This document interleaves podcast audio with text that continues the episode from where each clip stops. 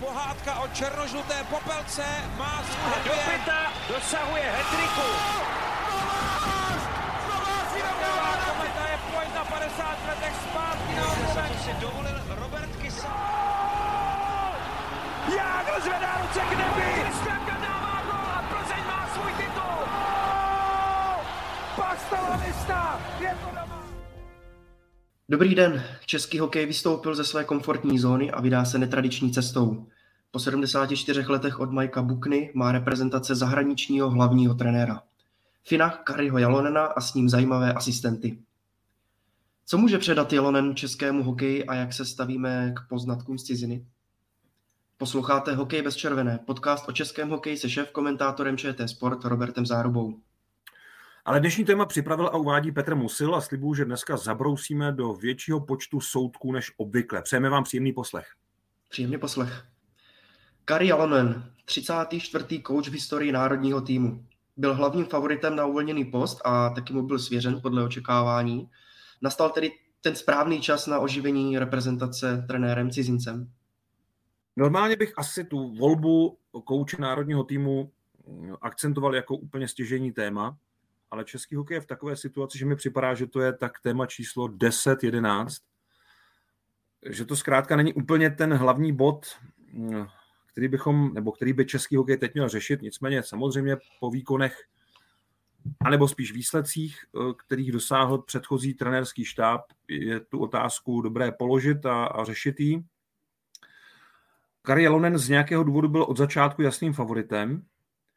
Není mi jasné, kdo s tím přesně přišel, to vlastně není jasné doteď. Je to trochu záhada, proč zrovna Kari Jalonen, který stál nějakou dobu teď mimo mezinárodní hokej, a kdo vytáhl ty jeho úspěchy s Elvem Praha a s finskou reprezentací, byť s finským nároďákem toho zdaleka neuhrál tolik jako tady v Outu aréně s pražským Lvem.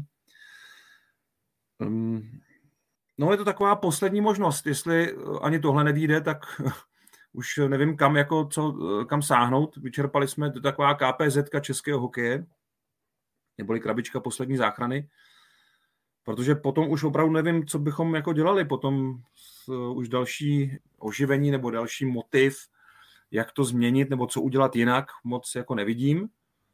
No a Kari Jalonen je samozřejmě výborný coach, to je třeba říct.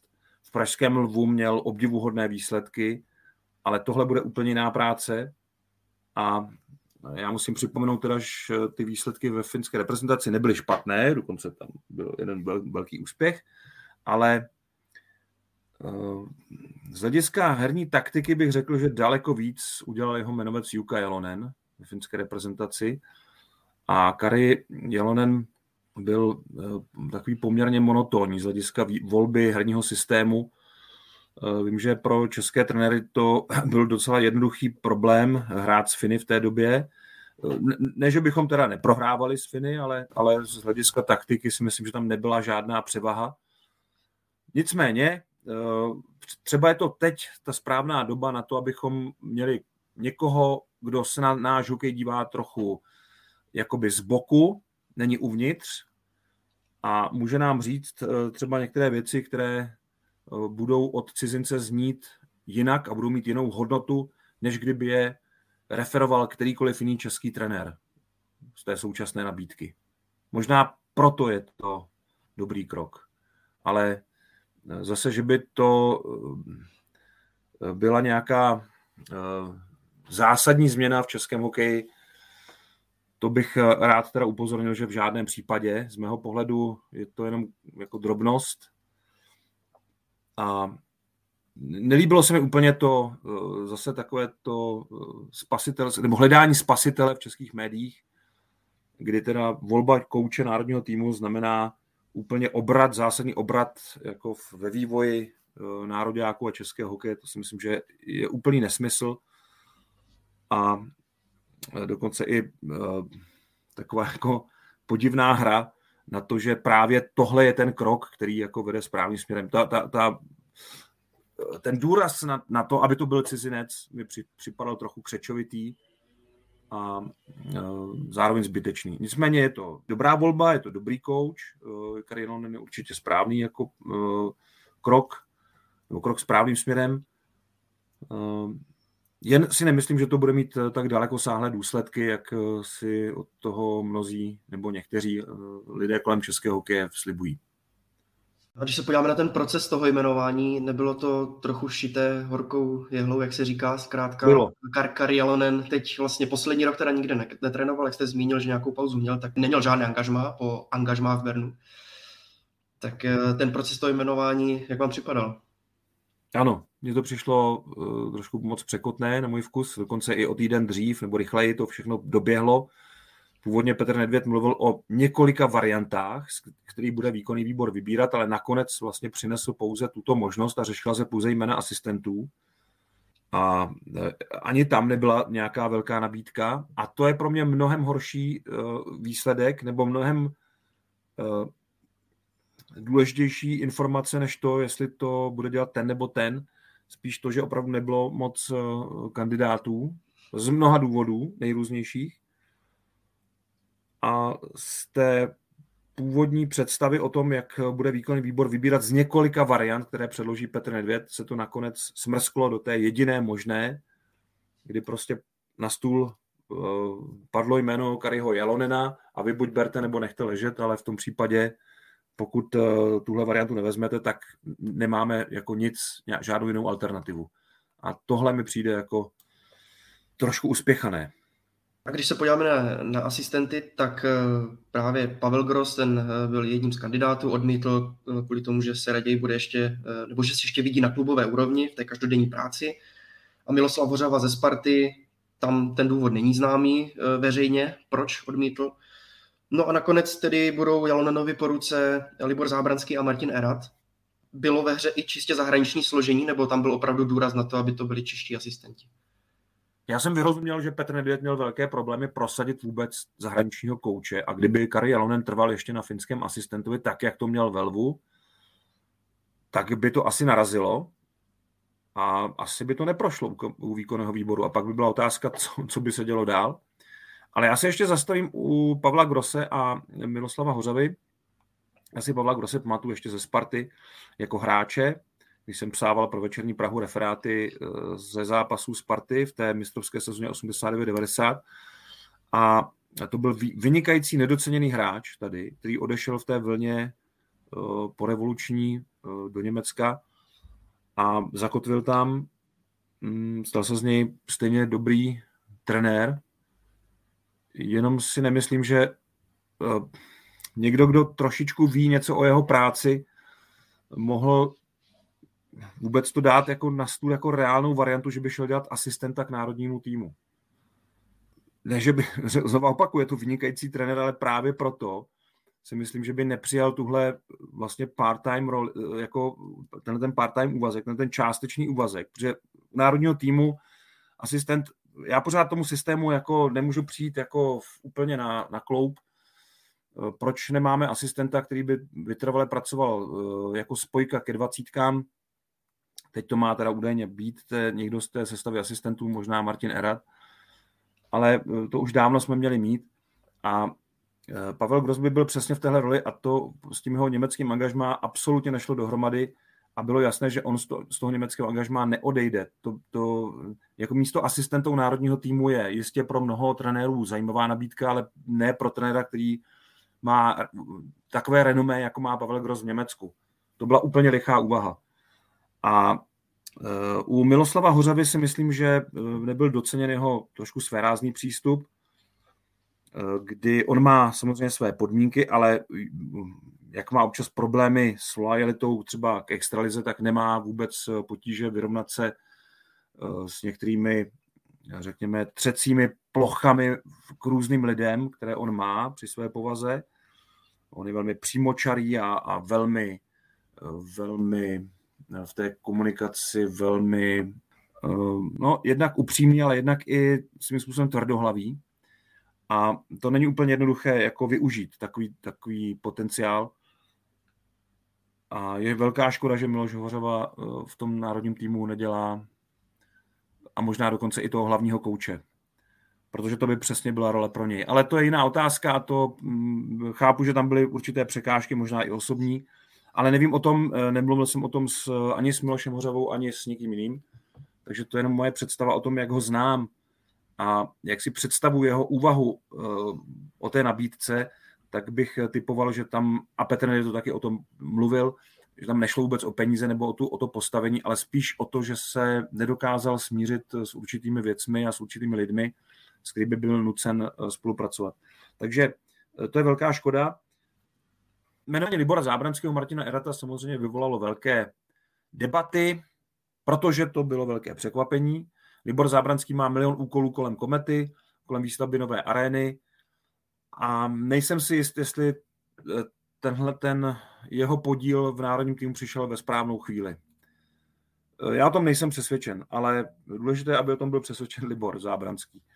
No a u Martina Erata je samozřejmě eh, zvažováno to jeho minimální trenérské angažmá, on nemá prakticky žádné zkušenosti a začínat rovnou u národního týmu s trénováním je trochu kuriozní a leco to vypovídá o situaci, v jaké český hokej je, že tu nemáme připraveného eh, trenéra, který by prošel vším tím, čím eh, kandidát na tuhle funkci projít má.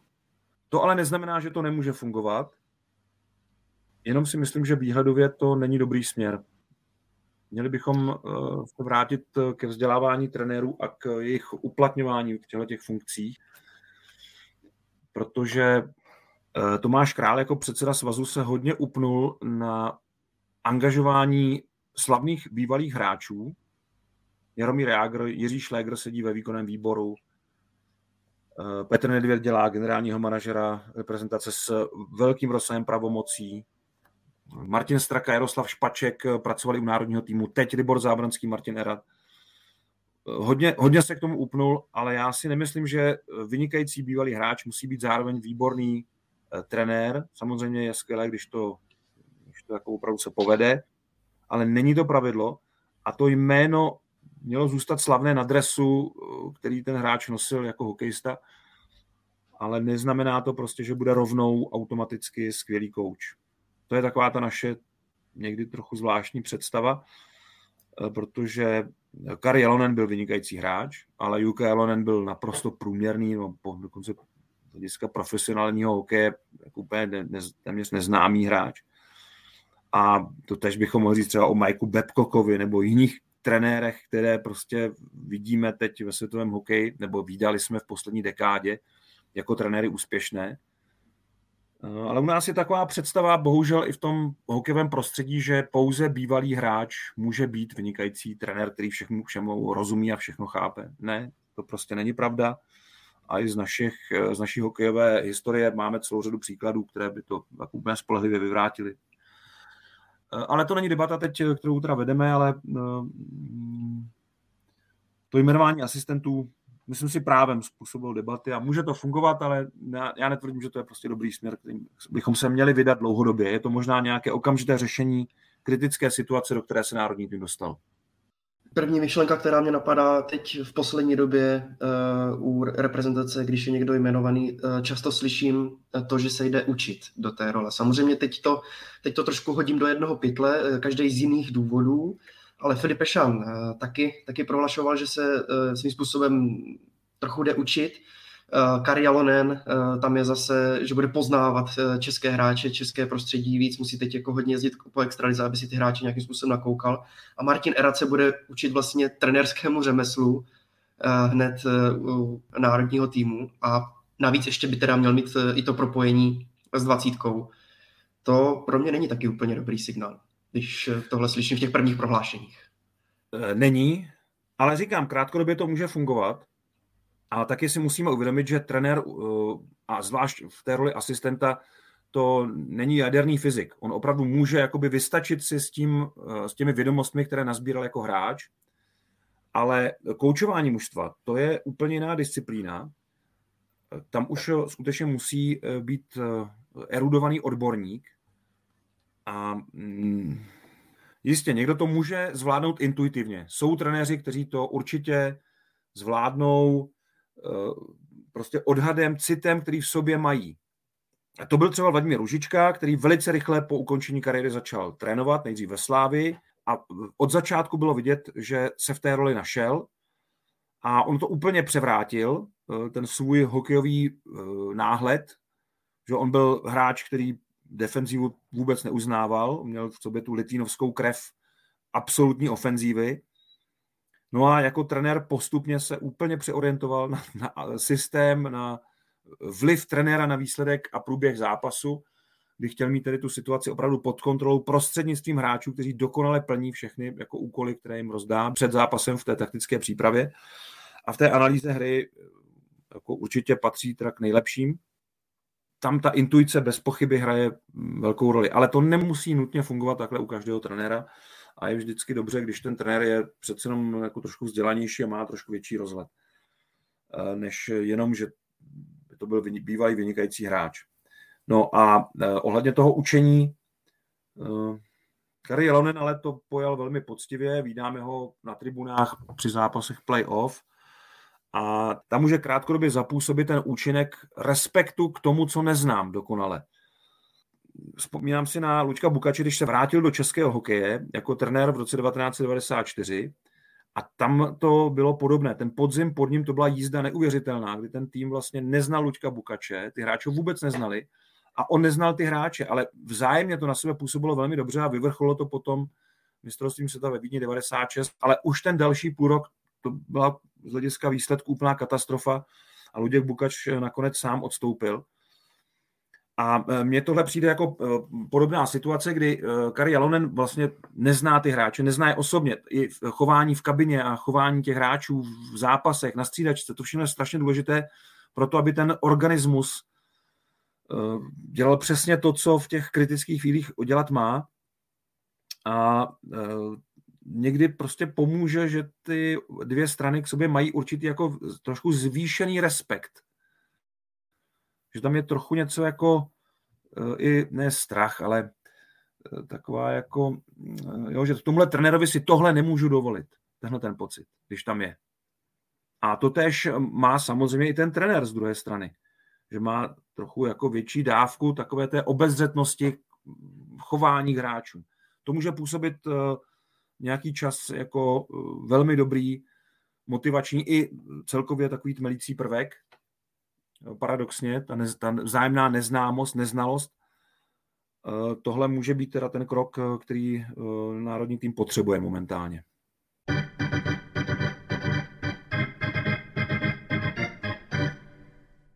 Doplním rozdělení roli v realizačním týmu. Samozřejmě hlavní šéf střídačky bude Kari Jalonen, asi by měl točit i útočné formace. Střídání eh, obraných párů by eh, mělo být na Liboru Zábranskému podle prvních vyjádření. A byť tedy v kometě většinou eh, střídal útočníky Libor Zábranský, často si pamatujeme, že v kometě vlastně prohazuje ty útoky tak, jak se mu to zrovna zdá a jeví, často i několikrát za zápas. Ale teď tedy bude zaměřený jako bývalý obránce na defenzivu. A Martin Erat by prý, dle slov Petra Nedvěda, Eh, měl eh, řídit jako speciální formace nejenom přesilovky, ale i oslabení. Může vlastně fungovat eh, asistent jenom tak, že bude zaměřený čistě na speciální formace? Rozdělení rolí kopíruje úlohy toho předchozího trenerského týmu, neboli Libor Zábranský bude dělat to, co dělá Jaroslav Špaček, Martin Rad bude dělat to, co dělal Martin Straka a Kari Jalonen bude vlastně Filip Pešán. V tomhle bych řekl, že se to nezmění a Zdeněk Orz dokonce zůstává, takže eh, tohle se asi moc nezmění. Libor Zábranský má dobré oko na hru, na analýzu individuálních výkonů, eh, takže je úplně jedno, jestli bude hodnotit takhle obránce nebo útočníky, ale tím, jak byl vynikající bývalý obránce, tak je dobře, že se bude starat právě o tuhle část toho týmu. Tam je dobře, když ta jednotka má svoje nějaké zastání v tom trenerském štábu a e, Martin Erat e, může být takový ten hráč, který e, těmi drobnými individuálními postřehy posouvá individuální výkony v zápase a to je taky dobře, to je, to je v pořádku. Já si myslím, že v tom rozdělení rolí není třeba dělat nějaké zásadní změny a že je dobře, že Petr Nedvěd to vlastně jenom vlastně prohodil ty posty, ale nechal to rozdělení prakticky až na pár drobností nechal stejné. Tam není moc na tom, co jako vymýšlet. To to si myslím, že nebyl ten problém, který by národní tým musel řešit. Ano, realizační tým, eh, ten, co bude vyloženě na střídačce, to je jedna věc, ale druhá věc, a mm, nedá mi to nezeptat se ještě na Petra Nedvěda. Eh, on ve funkci generálního manažera zůstal.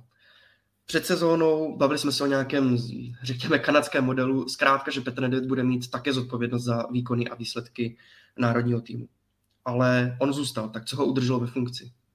On dokonce vyhlásil, že má hlavní odpovědnost za výsledky a ve funkci ho udrželo to, že výkonný výbor Českého svazu ledního hokeje nechtěl udělat úplně radikální změnu, nechtěl hledat člověka, který bude pak hledat realizační tým. Protože na to už čas dost dobře není. Takže musel přijmout ten zvláštní způsob hodnocení, kdy Petr Nedvěd vlastně najednou z té odpovědnosti byl vyvázán, přestože původně naopak si měl té odpovědnosti vzít víc, než jí měl a on sám říkal, že chce sejmout ten tlak eh, z Filipa Pešána. Tak eh, tady museli udělat, eh, jak říkal Ladislav Smoliak, takový filozofický krok stranou v, té, v, té, v tom hodnocení národního týmu a museli uznat Petra Nedvěda jako dalšího stavitele nového realizačního týmu No a potom se mohli vrátit zase k tomu, aby přijali jeho, jeho návrhy. Eh, kdyby měli hledat eh, úplně od začátku vše, eh, nového člověka, kterým bude předkládat ty návrhy, tak by vlastně se dostali do velmi těžké situace a velmi pravděpodobně by měli problém personální, protože já si myslím, že tohle, do toho by nikdo nešel v té rozhrané sezóně. A nebo jenom nějaký hochštapler nebo blázen. Takže tady eh, se výkonný výbor sám chytil do vlastní pasti a Petr dvě taky.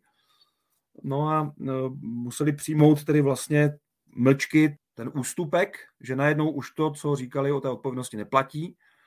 A e, protože není čas, tak Petr Nedvěd vybere nový realizační tým. A to je ta změna, kterou má ten český hokej teď zlepšit své výsledky. Já to vůbec jako nehaním, já tomu rozumím, proč se to stalo, ale někdy by bylo dobré, kdyby výkonný výbor přemýšlel opravdu, nebo vůbec lidé, kteří u nás eh, zodpovídají za hokej, kdyby přemýšleli při těch výrocích trošku dál než za horizont příštího turnaje.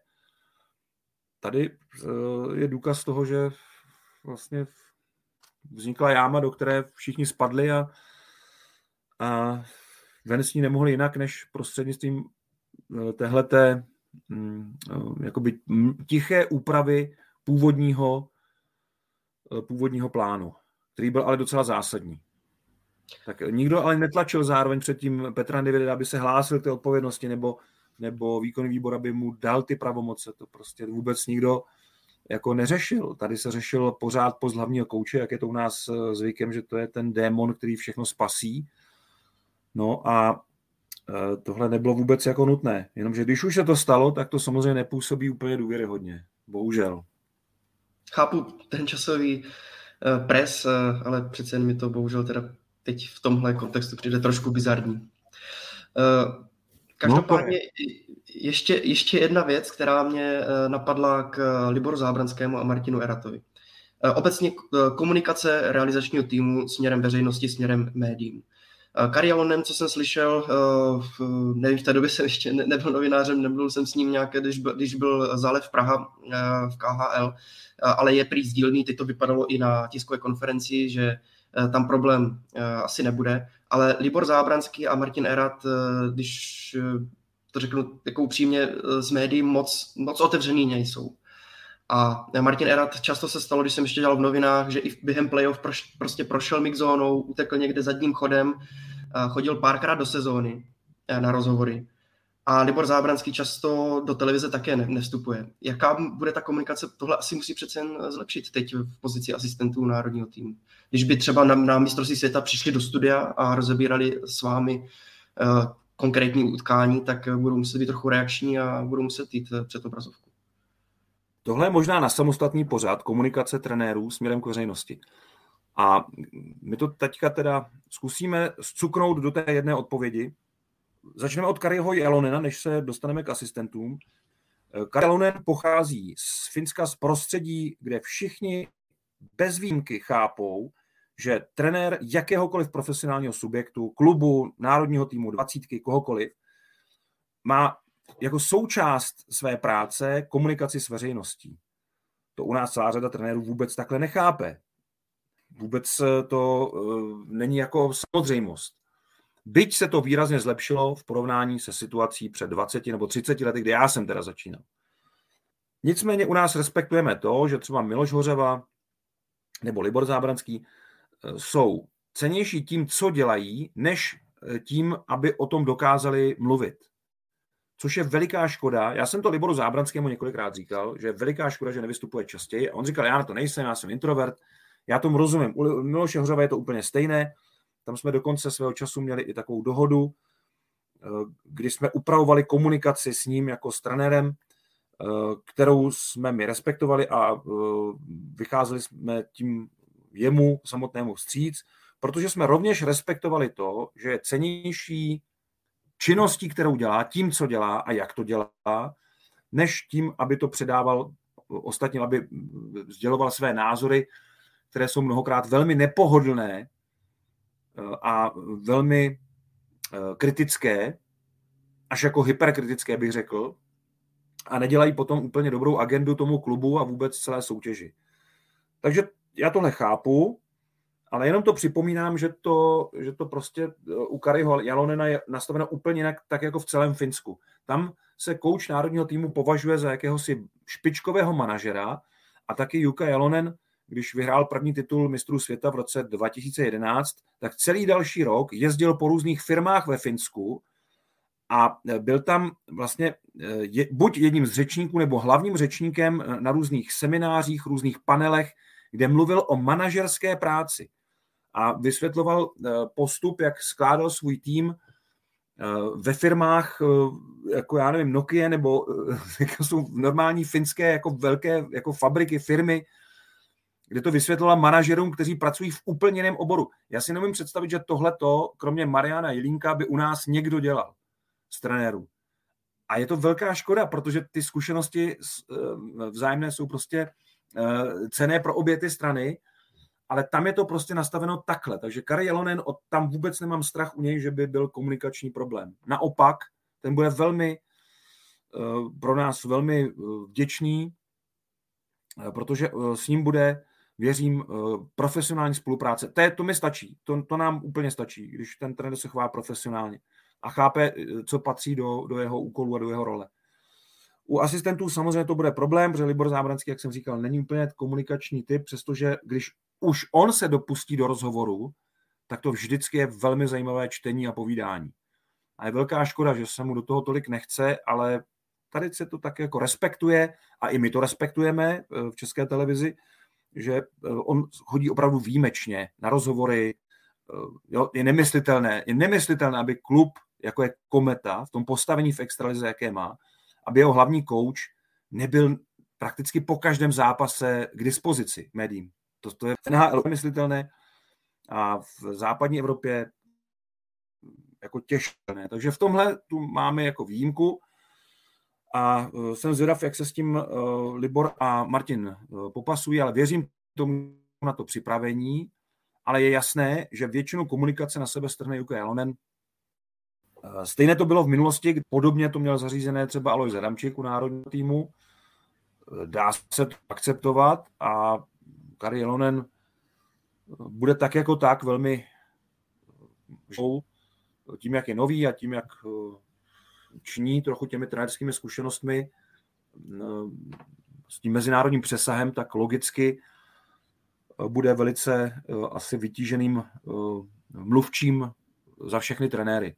Ale Libor Zábranský a Martin Erat budou muset na tom trochu zapracovat, protože národní tým to není klub, No právě já Libora Zábranského znám z toho pohledu, že když už s ním byl rozhovor, eh, buď jeden na jednoho, nebo s pár novináři eh, vyloženě v zázemí komety, tak to byl dlouhý, zajímavý rozhovor, ale eh, ty nejdelší rozhovory, nejzajímavější dává většinou pro, pro svůj web nebo pro web komety a Martin Erat často se rozpovídal nejvíc pro, pro Deník Sport, takže doufejme, že budou teda i schopní reakčně Eh, se, se vyjadřovat právě třeba někdy i ve studiu eh, televizním, protože to asi jen nemůže být na Kari Jalonenovi. A nerad bych, aby se vlastně to jenom úplně zapouzdřil ten realizační tým a, a veškeré pocity nebo, nebo uh, fakta by sděloval jenom Kari Jalonen.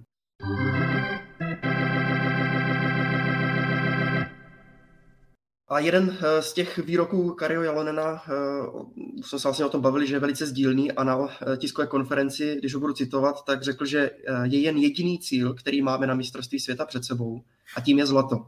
Musíme mít nějaké sny a cíle, budou je tam mít všichni, ale já věřím, že je to cíl, na který je možné dosáhnout. Jak působí tento výrok? Protože buď je to tedy ten prvek toho kýženého sebevědomí, který my potřebujeme pro český hokej, a nebo je to neodhadnutí současného stavu? Je to trochu obojí samozřejmě, ale ten současný stav hodně souvisí s tím, že my jsme úplně ztratili hokejové sebevědomí. A jestli mluvíme někdy o nějakém týmovém duchu, jestli nějaký team spirit, tak eh, v těch klíčových zápasech eh, posledních deseti let byl vždycky na straně soupeře.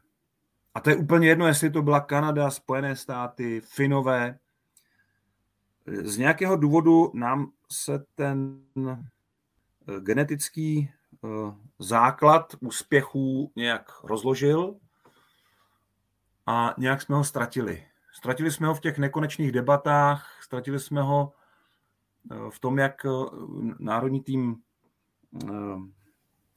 naráží neustále na nový a nový neúspěch. Ztratili jsme ho v tom, jak v národním týmu nemáme dost sebevědomých mladíků, Neříkám, že tam nejsou, ale nemáme jich dost. Nemáme jich tolik, jako mají jinde. A ztratili jsme ho také tím, že jsme úplně vyždímali jako pitlík čaje eh, hráče typu Jan Kovář. Eh, to je asi takový nejlepší případ, kde zkrátka v každém národním týmu museli být určití eh, jako lídři. Nebylo možné si představit ten národní tým bez nich. A tak trochu jsme zapomněli, na rozdíl třeba právě od Finů, že hokejista, který prožije vrchol na jaře v playoff a dostane se do finále a třeba to finále vyhraje a zvedne tu trofej a má pak ty oslavy, že emočně pros- nemůže být na stejné úrovni jako hráč, který na to mistrovství světa přijíždí s cílem teď já mám vrchol té sezony. Tam už, jo, to hokejová sezona není eh, turistika po velehorách. Tam není možné zdolat dvě osmitisícovky během eh, jednoho měsíce. A playoff eh, v jakékoliv lize v Evropě, ba i na světě, když teda ještě bereme tu NHL do toho, tak to je vlastně adekvátní srovnání s akcí, kterou prožívá národní tým. A my tam strašně moc lpíme na tom, že tam, a to byl případ toho, podle mě to byl největší problém toho minulého týmu na mistrovství světa v Rize, kde jsme měli vynikající hráče, s tím, že ale oni ten velký úspěch už ten, tu sezonu uhráli. Tam byli mistři z Finska, ze Švýcarska, samozřejmě z České extraligy. Tam byla celá řada jako mimořádně úspěšných hráčů z té sezóny, kteří ale najednou měli znova z toho údolí se vydrápat na nový vrchol. A nenašli prostě v sobě tu sílu, nejenom fyzickou, ale hlavně emoční a psychickou, podle mého soudu. A tady si myslím, že eh, může eh, ten Kari Jalonen tím Eh, právě tímhletím přístupem, kdy on bude věřit hráčům a je úplně jedno, co oni mají v tu chvíli za sebou za sezónu, bude věřit hráčům, že jsou na stejné úrovni jako ti soupeři, kteří jo, mají jméno, mají úspěchy, mají prostě tu, tu aktuální generační sebevědomí na své straně. Tak možná takhle bych eh, viděl ten výrok, to pozadí toho výroku, Eh, ještě rozšířené. A bude velice zajímavé, to bude jedna z nejzajímavějších, ne vůbec nejzajímavější nominace za posledních deset let, kterou Kari Jalonen udělá, protože on je skutečně tabula ráza českého hokeje. On do toho jde úplně nezatížený jakýmikoliv vztahy s kluby, s agenty, s manažery. On dá, doufám, na stůl 23 men, takhle to předloží Petru Nedvědovi. Samozřejmě to bude eh, debata s asistenty a s, s Petrem Nedvědem, ale já věřím tomu, že on do té nominace zasáhne a vnese nové prvky a, a tím pádem i třeba nové vazby a nové způsoby, jak nahlížet vůbec na nominaci. Eh, jednak na Evropskou hokejovou tour a jednak na mistrovství světa. Hned mě naskočila další myšlenka. Eh, Finové vlastně tomu, eh, tomu hladu po úspěchu jdou naproti, protože vlastně Finové, možná už to stalo párkrát, že vlastně na mistrovství světa neberou hráče finálové, z finálové série domácí ligy. Ano, ano. Takže, když jste mluvil o tom, že jsme měli v Rize ano. tým, který už prostě na klubové úrovni měl trofeje, tak tady u Finů ten hlad je vždycky až na to mistrovství světa, protože Jukka Jalonen si vybere hráče, buď kteří vypadnou dříve v playoff, anebo klidně i v základní části finské ligy nebo, nebo KHL a tam potom ten, ten hlad po úspěchu je možná ještě o to, o to větší, to nastavení té hlavy. Přesně tak. A já jsem přesvědčený o tom, a tady, uh, myslím, Juka Jalonen s tou možná i trošku naivní představou o tom, kde se nachází český hokej, má ale pravdu. Protože ta příčina toho, kde se ten hokej nachází, není v tom, že bychom měli pro armádu hráčů horších, než mají ostatní hokejové velmoci.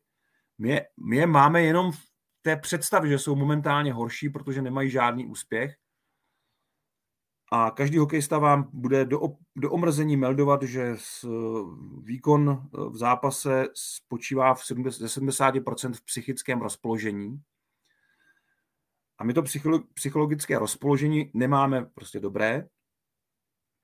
A Kari eh, je, je tu od toho vlastně, aby tohle, tohle dal uh, dohromady trochu. Tu, tu poraněnou českou duši. A to vlastně lékař, specialista, který by to měl uh, se o tohle pokusit minimálně, protože všichni ti domácí lékaři, kteří se o to snažili, tady bohužel přes všechnu snahu, a tady si myslím, že je celá řada i věcí, které zpětně teprve, uh, nechci říct doceníme, ale, ale vyhodnotíme trochu jinak, uh, že celá řada věcí byla objektivní pro tu poslední trenerskou skupinu, tak eh, prostě to nemohli dokázat a Kari Lonen tuhle eh, pozici má v tomhle daleko výhodnější. S tím, jak je nezatížený úplně tím prostředím a těmi věčnými hádkami, spory, kritikou, velice často kritikou případnou, ale občas také zcela nesmyslnou.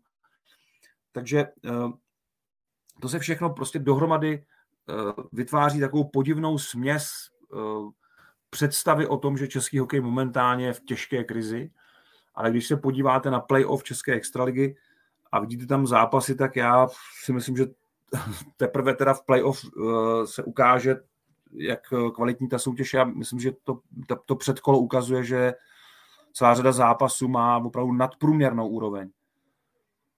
Uh, jasně, pořád jsme někde jinde než uh, já nevím, špičkoví hráči, kteří by měli startovat na olympijských hrách nebo třeba na příštím světovém poháru, ale hokej je pořád jenom jeden. Takže v tomhle tom Kari Jalonen eh, může opravdu přinést, přinést změnu a může, může tomu pomoct a může si dovolit i tenhle výrok, který by každému jinému trenérovi tady už všichni omlátili o hlavu. Taky jsem velice zvědavý na uh, první nominaci Kari Jelena, nebo hlavně na tu nominaci na mistrovství světa. Já už jsem to zmiňoval možná i v tomhle podcastu a i v nějakých předchozích. Je to jenom vyloženě můj osobní pohled, ale uh, já si přeju, aby v té nominaci viděl právě hráče, kteří nejsou zatíženi tím uh, posledními neúspěchy, jako Jan Kovář, Michal Řepík, možná jim nechat trochu odpočinout a těším se na nějakou novou, novou krev, která právě potom z, z toho psychologického hlediska na tom bude uh, ale oni tam, klidně, oni tam klidně můžou být, ale už není nutné prostě obouchávat před olympiádou, jako Michal Řepík musel absolvovat všechny ty akce. Uh, ještě s tím programem, který Sparta měla, já si myslím, že to bylo zbytečné a to zadání, které si trenéři dali, bylo možná zbytečně ambiciozní, že ten přístup mohl být jiný, ale to se samozřejmě teď říká velmi lehce, protože ty hry se prostě nepovedly. Ale já si nemyslím, že by museli vynechávat tyhle hráče. Spíš eh, k ním může být jiný přístup a eh, nemusí objíždět úplně všechny přípravné zápasy a přípravné turnaje. Ještě bych se zeptal na herní přínos Kari Jalonena, eh, nebo herní přínos, který může dát české reprezentaci. Pamatujete si, jaký hokej se hrál pod Karim Jalonenem v Velbu Praha? S ním došel až do finále KHL. Já v té době jsem byl hodně mladý, moc si to ani nepamatuju to by se dalo nazvat jako strukturovaný hokej. On má tu uh, taktiku docela jako propracovanou, ale mají docela jednoduchou a mají docela dost jako čitelnou, nebo tehdy to tak bylo, nebo bylo to tak, uh, když uh, koučoval finský národák.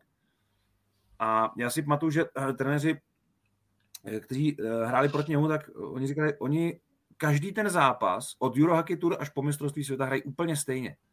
Že ten systém mají úplně stejný. Ale ono to zároveň Finům docela jako fungovalo. Oni v té době ještě teda nevyhrávali mistrovství světa, ale nebyli na tom vůbec špatně. Eh, mezi tím ale samozřejmě do toho můžou vnést něco eh, Martin Erat, Libor Zábranský, protože náš Natyrel je zase trošku jiný, než je, než je Natyrel finský.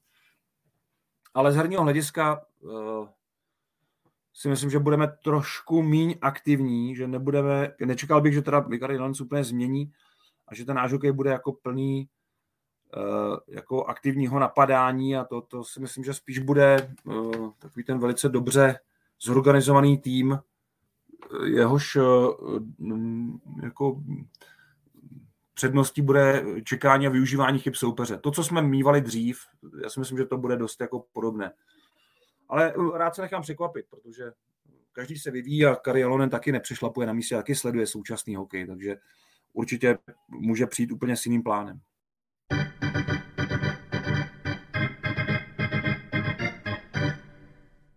Ještě bych se zaměřil na poslední podtéma v tomhle hlavním tématu. A to, jak se stavíme k poznatkům z ciziny. Jedna věc, která mě zajímá, Kari Alonen vlastně teď eh, objíždí tedy playoff extraligy, má v plánu jezdit i po klubech, eh, co jsem vytušil. Eh, chce podle vás tedy nastavit model, který je známý ve Finsku, podobný tomu, jak už jsme naznačovali, že třeba Jukka Jalonen vysvětluje finské veřejnosti své kroky, tak chce předávat i vyloženě v klubech Kari Jalonen své poznatky. Takhle, musíme rozlišit, řekněme, systém hry a takové ty hokejové věci a manažerský jako plán nebo přístup.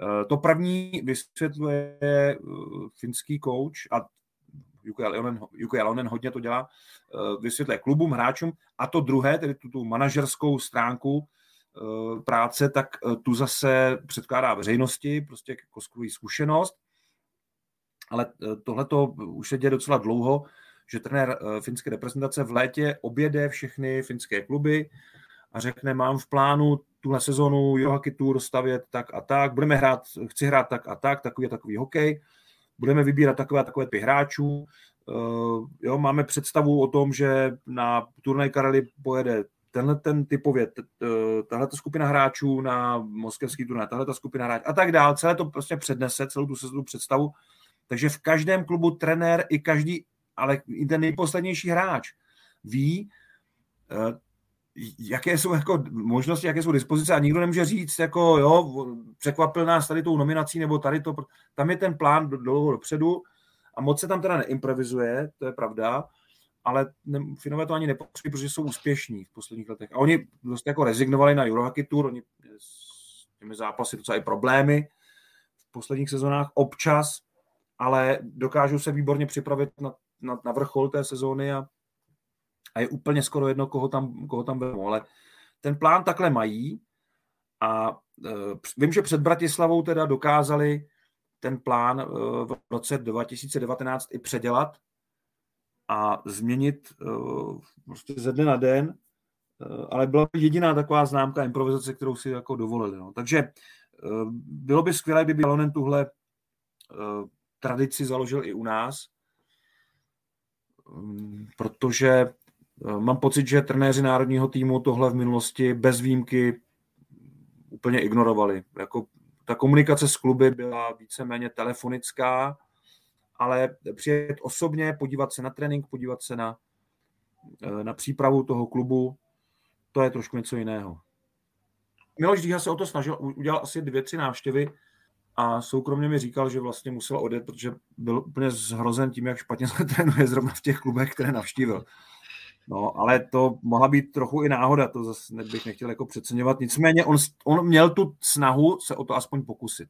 Ale u jiných o tom nevím. Tak doufejme, že uh, české kluby uh, přijmou poznatky Kari Alonena a nebude to něco ve stylu právě, že zahraniční kouč nám tady bude něco kázat.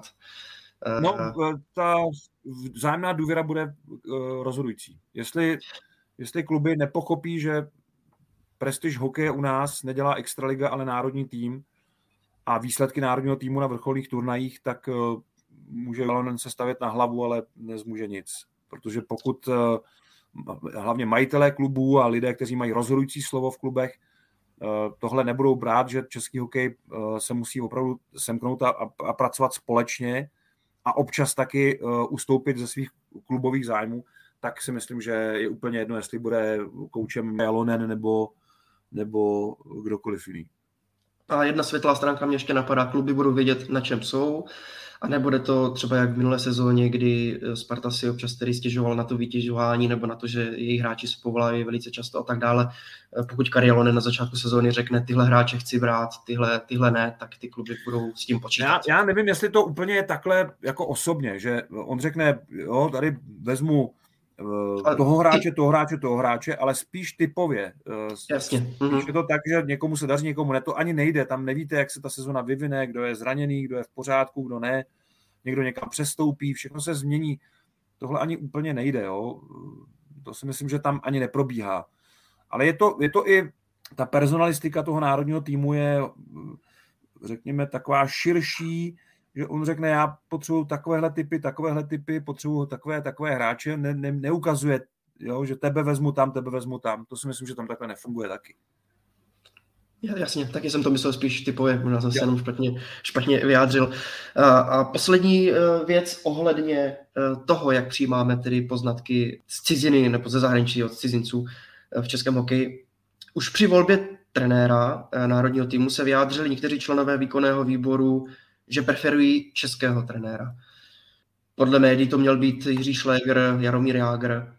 Eh, je tedy stále pro nás těžké přijmout ty poznatky eh, ze zahraničí, stále nám to ta hrdost nedovolí, eh, že vlastně tento krok je pro nás opravdu tak jako teď neobvyklý.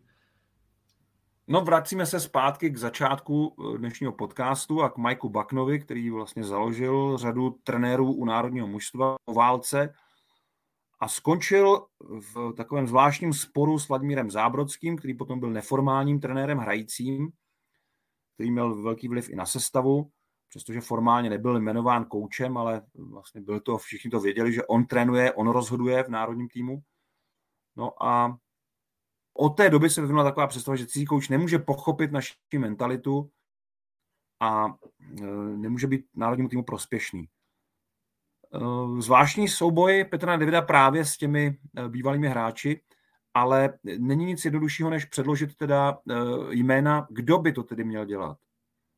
Když ne Kari Jalonen, tak se vracíme zase zpátky k tomu, k té, k tomu hledání trenéra.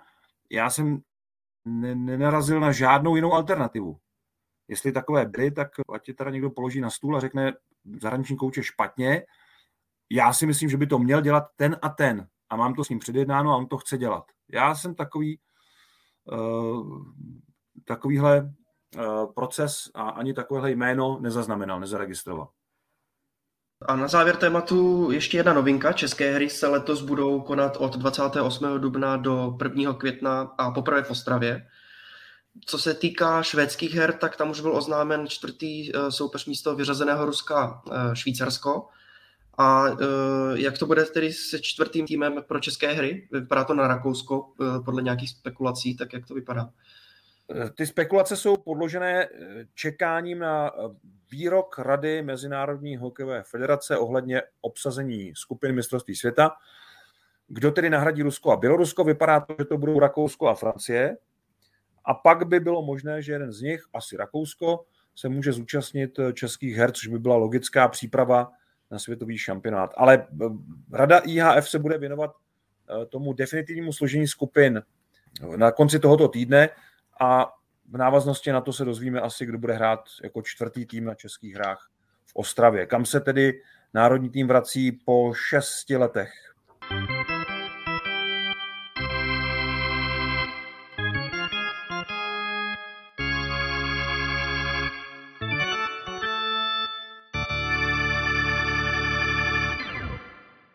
V další části našeho podcastu dostanu prostor dotazy posluchačů. Otázky můžete klást pod našimi podcasty, jak na YouTube kanálu nebo na sociálních sítích ČT Sport, tak také na Twitteru Roberta Záruby.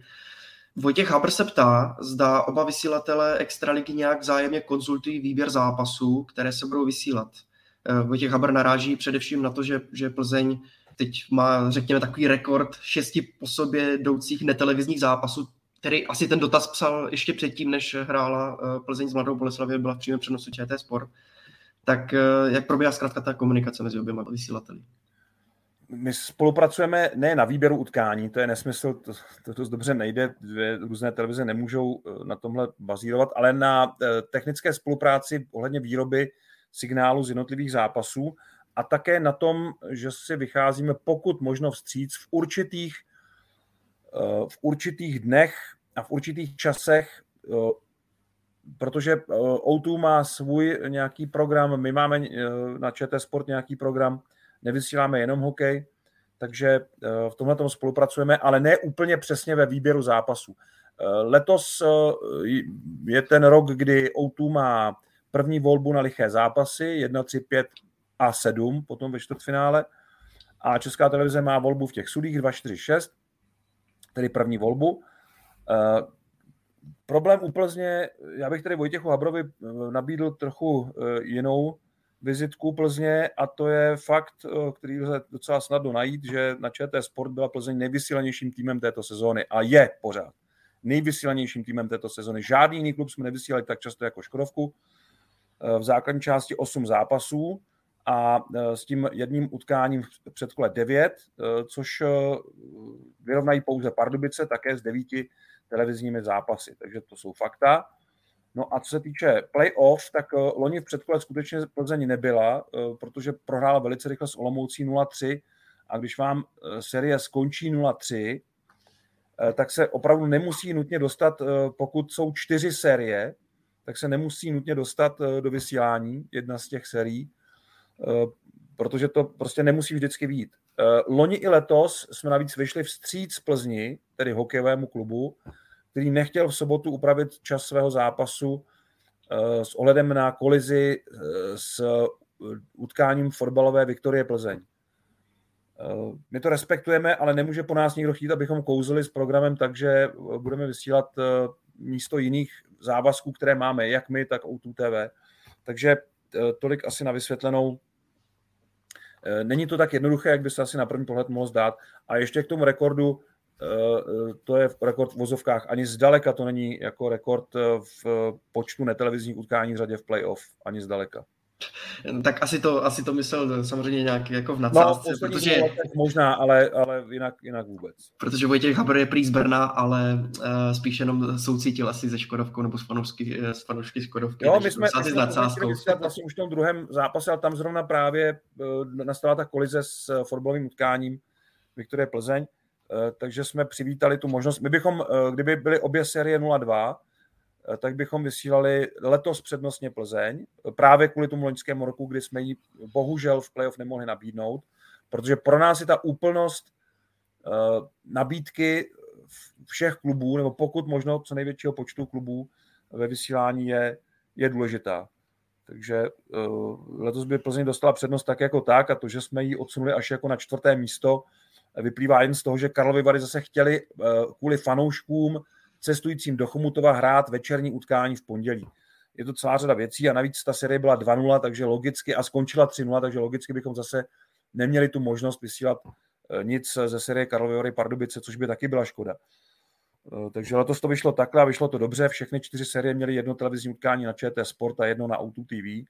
A teď jsme museli něco zvolit, v pátém utkání a s ohledem na počet eh, televizních duelů Vítkovic, což byl nejméně vysílaný tým základní části, jsme dali přednost Vítkovickému utkání s Olomoucí.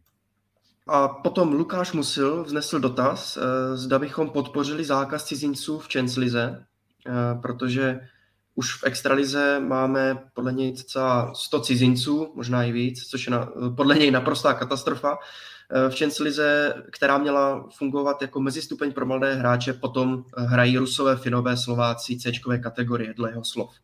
Takže eh, dotazní, podpořili bychom zákaz cizinců v první lize? No my o tom nerozhodujeme, ale jako objektivní pozorovatel, který nemá zájem v žádném klubu a je mi úplně jedno, jestli sezónu vyhraje ten nebo, nebo jiný tým a jestli se stoupí ten či onen, Eh, tak eh, já bych to rozhodně podpořil. Eh, tady jde spíš o to, že ta druhá nejvyšší soutěž, která měla být takovým mezistupněm mezi juniorkou a extraligou, tak vůbec nefunguje takhle. A přivedlo mě to k myšlence zásadní úpravy soutěží, která si myslím, že by byla velice vhodná v současné situaci, ale možná i výhledově. A týká se vlastně mnoha otázek. Možná si na to uděláme někdy samostatné téma, ale třeba do toho se jako vkrádá i téma platových stropů, které u nás podle mě nedává zatím úplně smysl. Navíc jsme v českém prostředí, takže nevím, jak by se to dalo přesně ohlídat, ale eh, daleko víc mi, nebo daleko důležitější než, než eh, všechny tyhle ty debaty, eh, mi připadá oddělení těch soutěží od sebe, kdy teď třeba sestupují Benátky nad Izerou, sestupuje Havířov, sestupují kluby, které mají dobrou spolupráci, která funguje. Liberec Benátky bylo výborné spojení, ať si kdo chce, co chce říká, bylo to, bylo to spojení, které výborně fungovalo Eh, pro obě strany a teď eh, se přeruší a zničí tím, že Benátky se stupují. Já bych oddělil kluby, které eh, se chtějí věnovat opravdu výchově mladých hráčů a spolupráci s extraligovým klubem. Udělal bych ligu farem uzavřenou, jak jsem normálně proti jakémukoliv uzavírání soutěží, tak nechal bych extraligu, šance ligu jako otevřené soutěže, ale vedle šance ligy bych udělal ligu farem, Jestli bude hrát pět klubů, nebo šest, nebo sedm, je úplně jedno. Nechal bych prostě hokejovou zábavu v těch jednotlivých městech na téhle úrovni, kdyby bylo možné uh, vlastně um, i občas vyzkoušet i hráče prostě z extraligového týmu, mladíky z extraligové juniorky a tak dál. A uh, tuhle soutěž bych uzavřel. A bylo by možné zároveň za určitých podmínek přestupovat mezi těmi ligami, mezi šance ligou a touhle uzavřenou soutěží farem. Eh, je to na delší rozbor, na delší povídání.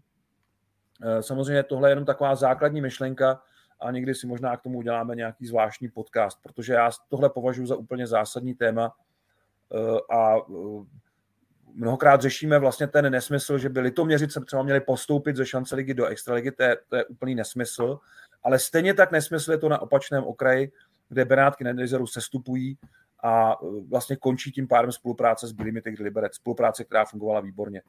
Takže e, my se tady připravujeme o vlastně něco, co funguje, místo abychom hledali řešení, e, které by uspokojilo vlastně všechny. A podle mě Liga Farem je, je, je dobrá cesta, dobrá myšlenka, která by tohle mohla vyřešit.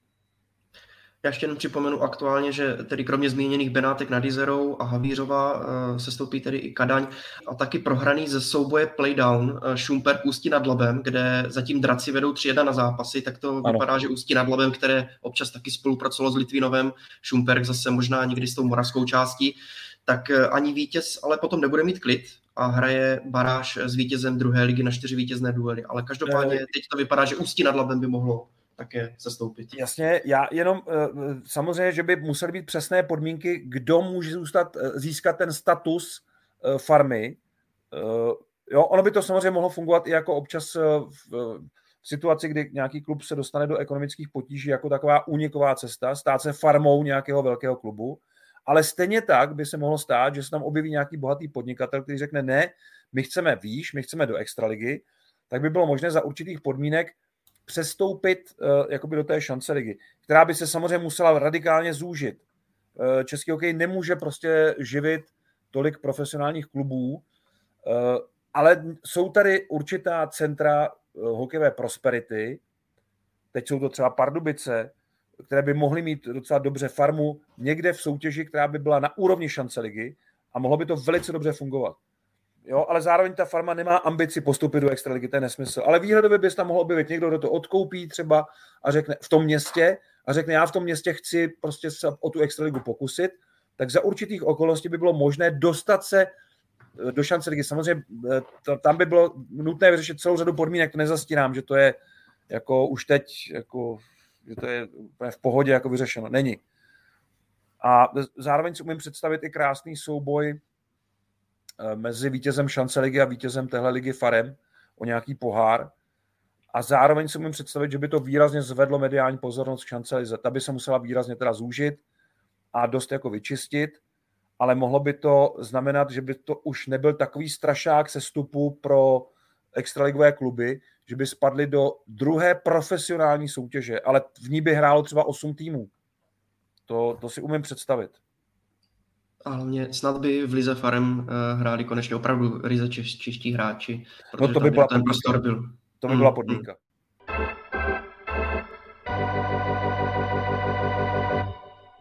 Tento týden už fanoušky baví bitvy před kola playoff Extraligy. Eh, tři ze čtyř sérií dospěly do rozhodujících pátých zápasů a my jako pozvánku na jejich vyvrcholení nabízíme dosavadních top 5 momentů před kola.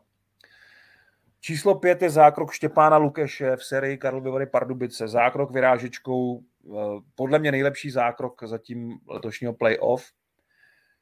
Číslo čtyři, eh, Patrik Poulíček, nový kapitán Pardubic, eh, jako obratný zloděj ukradl kotouč Karlovým Varům v prodloužení třetího zápasu a zařídil vítěznou a postupovou trefu.